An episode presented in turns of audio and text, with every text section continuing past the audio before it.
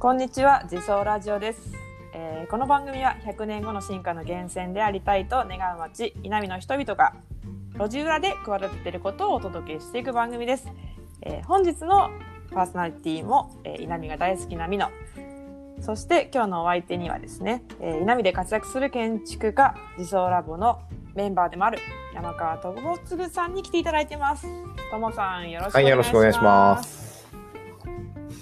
はい、えー、ともさんがですね来てくれてるこということはですねきっと今日も素敵な話を聞けるんじゃないかと思っているんですけども今日お二人で え二人でですね話していくテーマがお二人で。お二人お二人で。はいテーマはですね、えー、クラフトユニバーシティキャンパス構想ということについてです。こちら噛めずに、えー読めて私 安堵してるんですが このクラフトユニバーシティキャンパス構想についてですね、えーぜひともさんと一緒にですね話していきたい多くの人にですねイメージを持っていただきたいなと思っております。はいともさんこの内容について一緒にはい、話していただいてもよろしいでしょうか、はい、ありがとうございます。では、この構想、結構、うんあの仲間内ではね、略してクそうですねクカ構想って言ったりしてますユよね。ニバーシティキャンパスなんで、しクラフトの C、ユニバーシティの U、でキャンパスの CA はいを取って、まあ、クカ構想というふうに呼んだりしています。はい。で、じゃあ実際この構想っていうのはどういうことをしようと思ってるかについて伺ってもはいよろしいでしょうか？これもともとはですね、あのーまあ、南砺市が、えー、4村4町、こう、市町村合併をして、えーまあ、平成の大合併と言われる、まあ、南砺市が誕生し、で、ここ2、3年前に、2年前かな？に、えーっと、福光にですね、まあ、総合、統合庁舎というものができたタイミングで、まあ、それぞれの、えー旧町役場がですね、まあ、こう、空き施設になってしまったっていうのが、まあ一番最初きっかけで、で、南砺市がですね、まあ今後の各地域の、まあ町づくりですね。まあ南砺市というお一つの自治体ではあるんですが、もともとはそれぞれ別々のあの自治体なので、やっぱりお祭りもそれぞれあったりとか、習慣、慣習やっぱり違いますので、まあそこら辺の個性を大事にしながらも、まあ、それぞれの施設をどう活用していくかっていうのをですね、まあ、街づくり協議会っていうのは、各自治体、各その地域にですね、まあ、組閣されまして、えーまあ、その中でこう、議論していきたい中で、まあ、井波としては、えークラフトユニバーシティキャンパス構想ということで、えー旧井波庁舎をですね、活用して、えー何かそういった場を作れないかということを今、えー作っている最中ですね、になります。うーん。はい。はい、ありがとうございます。その旧井波庁舎を活用して、このクカ構想を、まあ、うん立ち上げていくねっていうことなんですね。はい。この、えークラフトユニバーシティキャンパスということなんで、キャンパスっていうからなんか大学をイメージするんですが、実際どういったその景色になっていくことを今、よ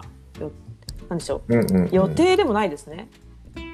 妄想したりプランニングえっとですね、もともと、まあ、稲見の地域は、えーまあ、木彫国の町、日本一の木彫国の町というふうに言われるぐらい、やっぱ全国からですね、まあ、職人になりたい、まあ、彫刻家になりたいということで、まあ、集まる素地があったりとか、その前は、えー宮大工の町としての、えー側面もあったりとかっていうことでですね、まあ、実は結構多くの方がこの稲見を目指してえー来て学んで、そして、まあ、私たち自走ラボが掲げている、まあ、人材輩出の街というような、あの、地域を作っていきたい。その時に、まあ、その学びのですね、まあ、その中心地になるような、まあ、場所があったらいいなっていうのはずっと前々から思っていまして、なので、なんかうんうんこう、うん。それこそですね、あの、キャンパスとか言うと、まあ、大学のイメージもちろん強いですけど、今は本当に障害学習というか、本当に、あの、高齢になったとしても、うん。やっぱりこう学び直しだったりとか、まあそういったところもありますし、あとは、あの、今、もうすでに稲美高校っていうのは過去あったんですが、それがもう廃校統合になってしまって、高校生とかそういった学生の子たちがすごく少なくなっている。なので、自然とこう、稲美中学校の子たちはですね、まあ別の高校に行ったりとか、っていうことで、えーうんうんまあ、この地域内でやっぱりその学びを享受できる環境がなかなか少なくなってきているっていうのも課題としてはありました。なので、はい。なので、まあ、すごく単純に言うと、かっこいい大人が集まって、かっこいい勉強をして学びを得て、そのかっこいい大人を地域の子供たちにも見せようっていうような、はい。そんな場所になったらいいなっていうことを考えてます。はい。なるほど。もう、かっこいいが3連発出てきましたけども、やっぱりね、あの、どんなに汗かいて不格好でも何かを作ろうと生み出そうと熱中してる人、大人の姿、ねまあ子供も含めてそうです、そうです。かっこいいですよね。やっぱりなんかあるじゃないですか。小さい時に、ああの大人かっこいいなとか、あんな風になりたいなとか、俺もいつかあの人みたいないい車に乗ってとか、みたいな、なんかそういうね、うんなんかそういう憧れ、目指すあの対象がですね、やっぱり地域に、えーまあ、見える形で存在してくれるっていうのはすごくうんうんうん。いいなというふうには思うので、うーんなるほど。そうですよね。まあお父さんとお母さんは会社に行ってしまってなかなか働く姿がうん。身近にないっていう環境はお多いと思うので、まあ、その町の中で、まあ、お父さんお母さんが新しいことを学ぼうとしてるとかおじいちゃんおばあちゃんが新しいものを生み出してるっていう景色はとてもその次世代の子どもたちにもなんか面白いなんでしょう学びになる。そ,、してなんか自分たちも参加できるみたいな楽しい時間が流れていきそうですよね。なので、まあ、多様性の時代というふうに言われますけど、いろんな、やっぱりその、職人さんとか彫刻師さんも含めてですけど、たくさんいろんな、あの、職業の方、得意な本当に、普通の街にはいないような、そういった職人の方たちもたくさんいらっしゃるので、まあ、そういった方たちと、まあ、外の方たちとつないで、学んで、で、そして何かを生み出していくっていう環境としては、すごく最高なのかなっていうふうには感じてますし、あとは、あのうんうんうん。ーやっぱ物にできる、形にできるっていうのは、やっぱりこの地域の強さなのかなっていうふうには思うので、ももちろんこの形のないサービスを提供するときにですね、まあなんか一つプロトタイプを作ろうとか、よくあの面白い話が一つあって、あ今、キャッシュレスサービス、はいはい。当たり前になりましたけど、そのスクエアというサービスががあって、まあそれをこう iPad につないで、こう、えーキャッシュカードの決済をできるっていうような仕組みがあるんですが、まあそこがですね、まあ一番最初スタートアップで立ち上げたときに、えーまあいろんなその構想をですね、まあいろんな投資家にこう、花プレゼンをしても、まあ誰一人こう、振り向いてくれなかったと。ただ、ただ、その時に、やっぱりそれは見たものを、えーやっぱり人は信じるっていうものがやっぱりすごくあるとは思うので、その時に彼らは何やったかっていうと、うんうん。そのキャッシュカードの、いわゆるこう、接続するというか、それを読み込む機械をですね、プロトタイプを作って、うん。えー再度プレゼンテーションをしたら、うんうん。えー大きな資金調達ができるだっていう話があるんなので、やっぱり、その、ただの空想に終わらせない、形に落とし込むっていうところができる街っていう意味では、すごく南は、あの、それこそ本当に一つからでもものを作ってくれる職人さんとか、あとはそこを扱う材料とかうん。製材屋さんとかいっぱいありますので、そういうビジネス面でもそうですし、うん。アートの側面としても、まあ、いろんな、こう、クリエーションができる一つの場所になるのかじゃないかなというふうに考えてます。うーんなるほど。いや面白いですね。なんかその都内にいるとやっぱりたくさんの商品物があるので自分が欲しいものをたくさんの中から買うっていう行動は日常的にしているんですけ選択する感じですよね自分が欲しいものうん、自分が好き欲しいなと思うものをその素材から作るっていう経験ってなかなかないですよね。そしてどうどうやったら作るのかも分かってない。なんか裁縫だったら湯沢屋に行けばいいんだなっていうのは分かりますけど、そその裁縫からですよね。だからその生地がじゃあどこから作られてくるのかとか、っていうのも、ね、染料どこから来るのかとか、やっぱそこら辺ってやっぱりわからないじゃないですか。へ確かにわかんない。どっから来てるんだろう。そういうところを一から知れて、で、本来あるものみたいなところを、うんうん、まあやっぱり感じ取れるっていうのはすごく大事だとは思う。うん。ちょっとあのぜひこの新しい価値を創造する街の拠点としてのクラフトユニバーシティキャンパス構想の中であのこういう学びの場があったらいいなとトモさんが思われてるものってこういう学びの場そうですね。あの私たち実はものづくりの街ではあるんですけど、えー、っと本当にただのじゃ、えー、職人的なものづくりだけではなくて、えー、デジタルもやっぱりそこに寄り添わせていかなきゃいけないっていうのをすごく考えていまして、その間に、えー、例えばデータサイエンティストって言われる、まあ今ビッグデータっていうことはありますけど、まあそういったものを扱える、えー、まあいわゆる職人ですけどね、いわゆる専門家みたいな方たちをですね、まあ養成できるようなそういった学びの場を作りたいなというふうに思っていまして、で、そうすれば、いわゆるその、直仕事に直結するような学びも得られるような場ができて、で、それこそ、今、昔は本当に高等教育というか、あの、教育を受けるためにはやっぱり東京に行かなきゃいけない、東京のいい大学に行かなきゃいけないという、まあ時代が長く続きましたけど、うんそれこそコロナ禍になって、平等にどの地域でもオンラインで授業が受けられるっていう風な状況になったので、その中でやっぱりこの地域に残りながらも、そういった、えー、素晴らしい教育を受けられる。そしてそれをもとに新しいクリエーション、デジタルとしてのクリエーションも作っていけるような、なんかそういう場所があれば、子供たちがそういった大人たちを見て、あ、将来こういう風になりたいなとか、あ、なるほど、こういう仕事があるんだっていうのを気づく一つきっかけにもなると思うんですよね。うん、やっぱり普通ね、やっぱ田舎の生活をしていて、例えば将来何になりたいって言っても、基本的には自分の周りにいる大人か、それこそプロ野球選手になるとか、ケーキ屋さんになるとか。そうですよね。それだけど、はいまあ、最近だって YouTuber もいるかもしれませんが。でもやっぱりこう大人になっていくと、は、なるほど、こういう仕事もある、世の中にはあるんだなっていうふうに気づくタイミングってあると思うんですけど、それはやっぱり小さな時からやっぱり気づかせてあげるっていうのは、すごく可能性はあるのかなっていうふうには感じてます。なるほど。ありがとうございます。そっか。その、まあ、稲見らしいその彫刻師さんっていうところの学びの場は、うん、えー、まあ、200年前からああのそういう育てる、えー、学べるっていう環境はありますけどもそこだけじゃなくて、漆職人さんだったり、まあ、データサイエンティストだったりいろんなカテゴリーでの学びの場が今後展開されて、うん、まあアートだったりね展開されていくと、めっちゃ楽しいですね。漆職人さんの横にデータサイエンティストがいるっていう環境で何が、何が生まれるのかっていうのはなんかすごいその化学反応はどうなるかわからなくてなんかワクワクします。はい。えありがとうございます。はい、このクラフトユニバーシティキャンパス構想はですね、まだこのさなんでしょうプランニング段階っていうことで本当にこうやって妄想しながらですね進んでいきたいという形でですね今いろんな方に、え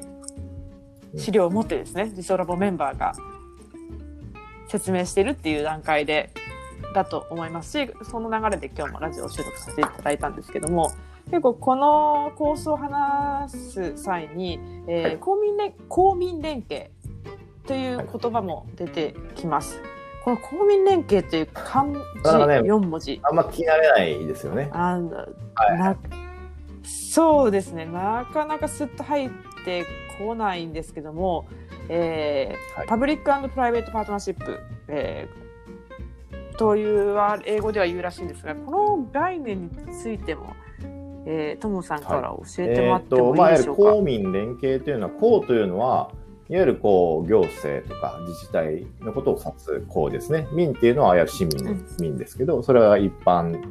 の、えー、人たちっていう感じで、その人たちが、まあ、こう、公と民が連携することによって、まあ、新しい、えー、公共サービスができるんじゃないかとか、まあ、そういった民間で今までやっぱその民間資本でやってきたそういったノウハウとかをですね、うまく活用することによって、えーまあ、今までにない施設作りをしていこうということで、えー最近はですね、少しずつ大きな東京も含めてですけど、えー仙台だったり、えーあとは名古屋とかそういった大きな都市だと結構、えー一般的になっているんですが、やっぱりまだですね、そんなにその地方都市は一般化されていなくてですね、それこそ南都市ではその公民連携の手法を使って、こういう公共施設再編活用をするっていうのは実はは初めての、えーまあ、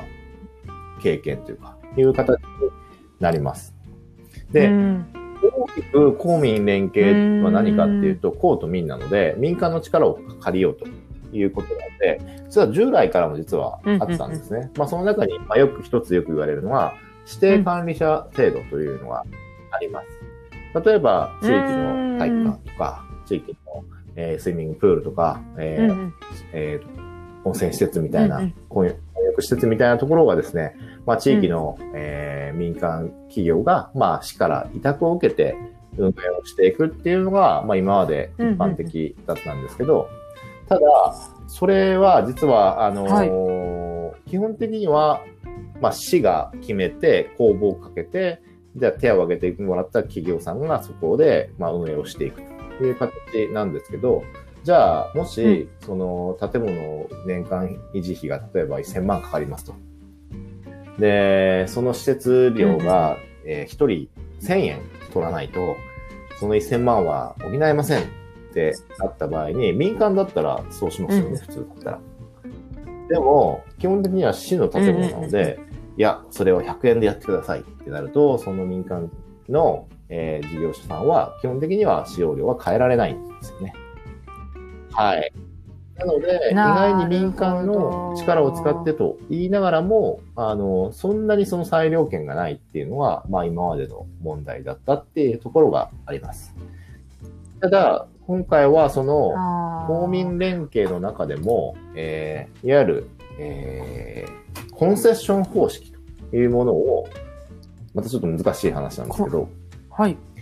はい。いわゆる、はいえーコンセッション方式。民間のにもう完全に運営権、いわゆる建物は、まあ、行政、自治体のものなんだけれども、そこを運営する権利を完全にその民間に委託してするしてしまうというような形になります。そうすることによって、その運営権、うんを持った民間事業者は、それこそそこで使う、えー、例えば、え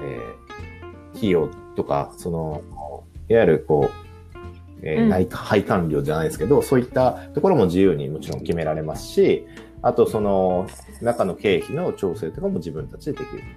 というような形で、はい、あの、非常に自由な、いわゆる公的関与が非常に少ない。代わりにもちろん、あの、そこがもし民間事業者がですね、潰れてしまったとかいう話になると、まあ、こう継続的に公共サービスをこう提供し続けられないっていう、もちろんデメリットはあるんですが、まあ、積極的にその民間のノウハウを使って、その施設をですね、まあ、長くあの運営し続けるようなことができると。うーんなるほど。そうすると、そのずっと、まあ、赤字経営のままあ、ずそのっといくみたい通りであの、今まではその赤字をずっと行政が補填してたんですけど、結局そういう、それこそ人口減のこの時代に、ずっとね、あの、税収も減っていく、人口も減って、税収も減っていく、そしたら、その赤字補填もできなくなってしまって、結果その施設が立ち行かなくて、うん。結局閉鎖されてしまうってなると、まあそれはそれで公共サービスが止まってしまうことになるので、それだと意味はないので、まあそうなる前に民間の活力を使って、まあそういった、えー持続的可能な施設運営をしていこうというような考え方でやってます。なるほど。ありがとうございます。はい。また、あの、図書館とか、わかりやすい例で言うと、私も、どこ、うんあの、雑誌とかで読んだ例ですけども、図書館ってうん多くの人がタダで本を借りられますと。やっぱあれを維持することってすごいコストがかかってしまうのでやっぱりあの行政だけでその図書館を維持しようとするとずっと人が来れば来るほど本を借りて本がボロボロになって、えー買い替えなきゃいけない、うでコストがかかって赤字経営になっていくみたいな。まあ、そういう状態が長く続いてましたっていうことなんですが、まあ、うまく公民連携をすると例えばその多くの人が図書館に来てくれることで、まあ、人が集まるっていう空間ができるので、うん、そこで企業がイベントができることによって、えー、図書館利用に関しては0円で行政のサービス提供してるけども、えー、そのそこで生まれる赤字をまあ、民間がイベントスペースを提供したり、はい、イベントを運営することによって補填できるみたいな。そしてなんか、図書館の赤字を減らしていくみたいな。お話はどこかで聞いたことがあったのでそういうものとして今イメージしてもいいんですかね。はい、これは今、ね、富山県南砺市は今後数十年で行政が30年かけて半分にしなきゃいけないっていう。ふうに言われてい。るので、まあ、そういう意味では、やっぱりそのこの今回の公民連携のノウハウを使った、えー、手法で、まあ、一つ作ることによって、もしかしたらそのいくつかの施設は生き残りをできる可能性もあるのかなというふうに思ってます。はあ、なるほど。そうですね。どんどんね、体育館だったり図書館だったりが閉鎖してしまうっていうのは寂しいですもんね。民間のノウハウがちゃんと入ることで維持できるものがたくさんあると思うので、それ、この方式は本当に広まってほしいですね。えー、私も今、はい、資料そうですね。あの特にあのコンセッション方式代表的なのは、えーと、空港とかがあります。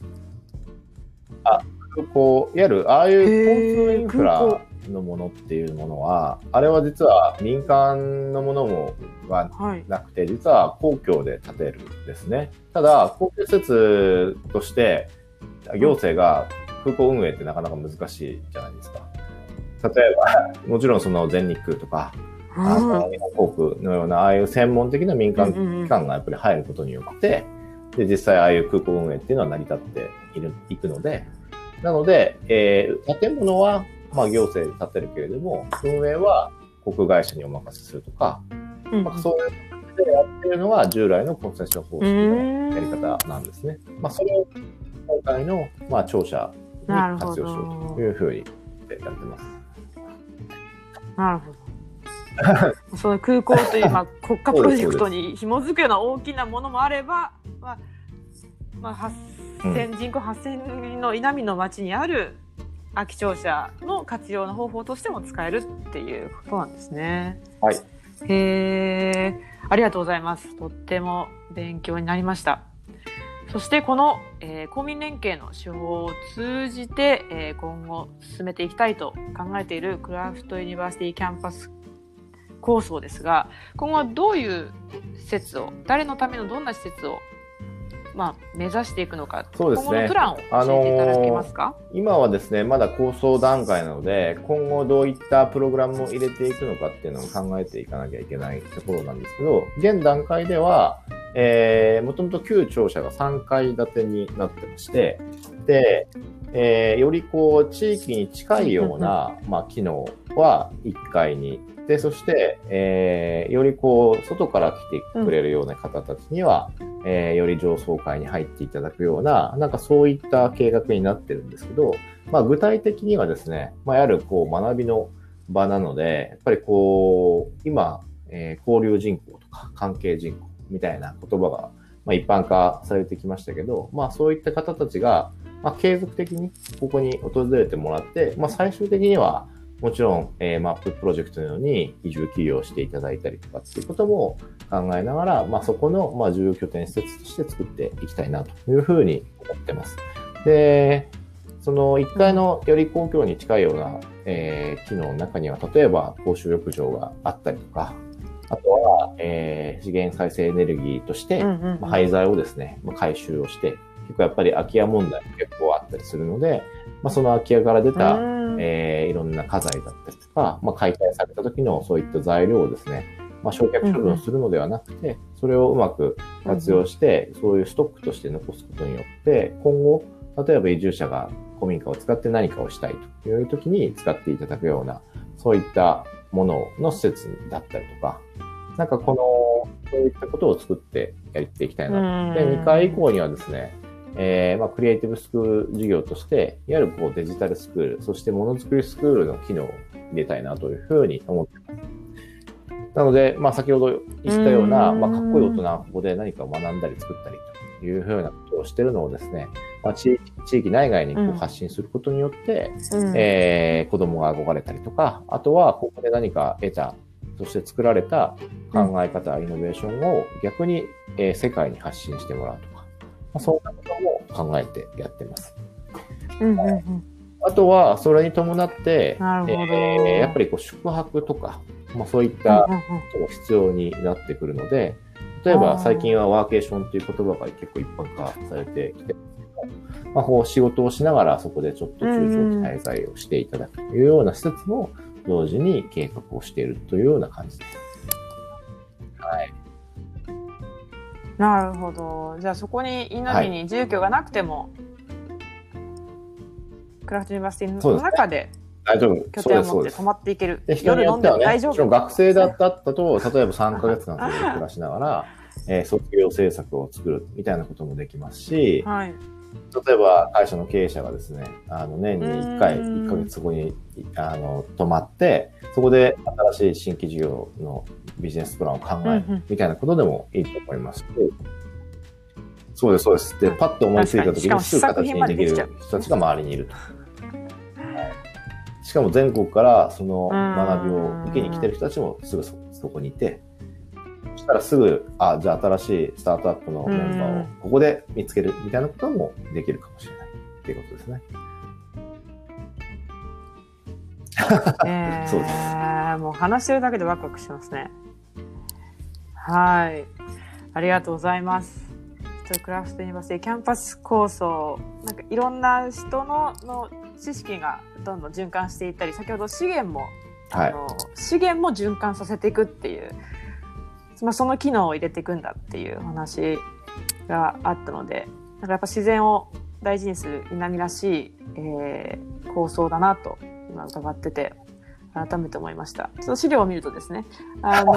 公衆浴場だったりサウナも作りたいっていうそうですね。IT 界隈では誰かの思いが載っております。来てますので、はい。